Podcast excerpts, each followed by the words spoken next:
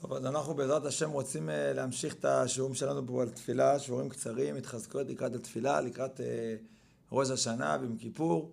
תפילה זו מצווה חשובה מאוד, שאנחנו רוצים מאוד מאוד להתחזק בה, לשוב עליה בתשובה. מי, מי, מאיתנו זוכה לכוון בתפילה כמו שראוי שנכוון בתפילה?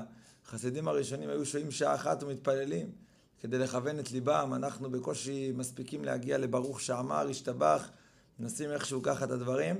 אז אה, אולי בעזרת השם, תוך הלימוד הזה על, ה, על, ה, על הברכות 18, נוכל לפחות בתפילת 18, שזו התפילה העיקרית, זה החלק העיקרי של התפילה, נוכל לכוון את הלב. אז אנחנו רוצים להתחיל את התפילה, השם שפתיי תפתח, ופי יגיד תהילתך. אז המילה השם באמת היא כתובה לא השם י' כ' ו' כ', אלא שם אדנות, א', ד', נ', י'. אז השם שפתיי תפתח, ופי יגיד תהילתך. אומר רבי יונתן אייבשיץ, בספר יערות דבש, ומתוך הספר הזה אנחנו לומדים את הלימוד שלנו, אומר דבר יפה, אומר דבר מעניין. אנחנו מתפללים לקדוש ברוך הוא, השם שפתיי תפתח, ופי יגיד תהילתך. כביכול השם פותח את השפתיים. השפתיים שלנו, הקדוש ברוך הוא לא סתם ברא אותם באופן כזה שהם כמו שומרים לפה. השפתיים שלנו הם כמו שומרים לפה. הפה סגור. איך הפה סגור? כי יש שפתיים ששומרות להם. הנחיריים למשל, הן פתוחות תמיד. האוזניים פתוחות תמיד. הפה זה חלק בגוף שהוא סגור. הוא פתוח רק אם אנחנו פותחים את הפה.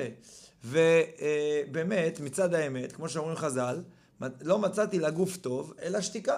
האמת היא שהשתיקה זה הדבר הכי טוב לפה שלנו. לשתוק, לא סתם יש את המחסום הזה. הדבר היחידי שאליו ראוי לפתוח את הפה, זה השם שפתיי תפתח.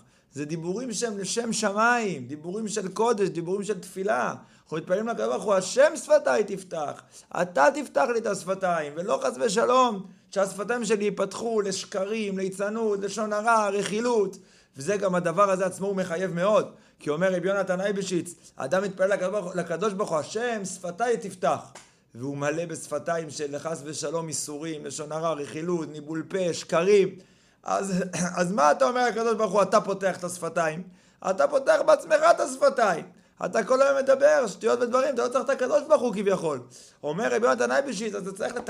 לשמור על השפתיים שלך מאוד. השפתיים, הפה, זה כלי כל כך חשוב לקראת התפילה, ככה אומר החפץ חיים, אתה צריך לשמור עליו קדוש וטהור.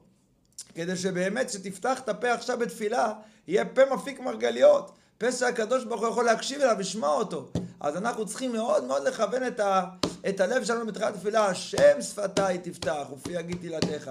שהשם, שהקדוש ברוך הוא, הוא זה שיפתח לי את הפה לדבר דברים קדושים, דברים אלוקיים, שהקדוש ברוך הוא יעזור לי, שהספה שלי ייפתח רק לדברי תורה, רק לדברים שצריך. אז זה נכון, כל אחד שואל מה, אסור לדבר סתם? אז באמת כבר הרמב"ם חילק את הדיבור, זה סוגיה בפני עצמה, לא עכשיו.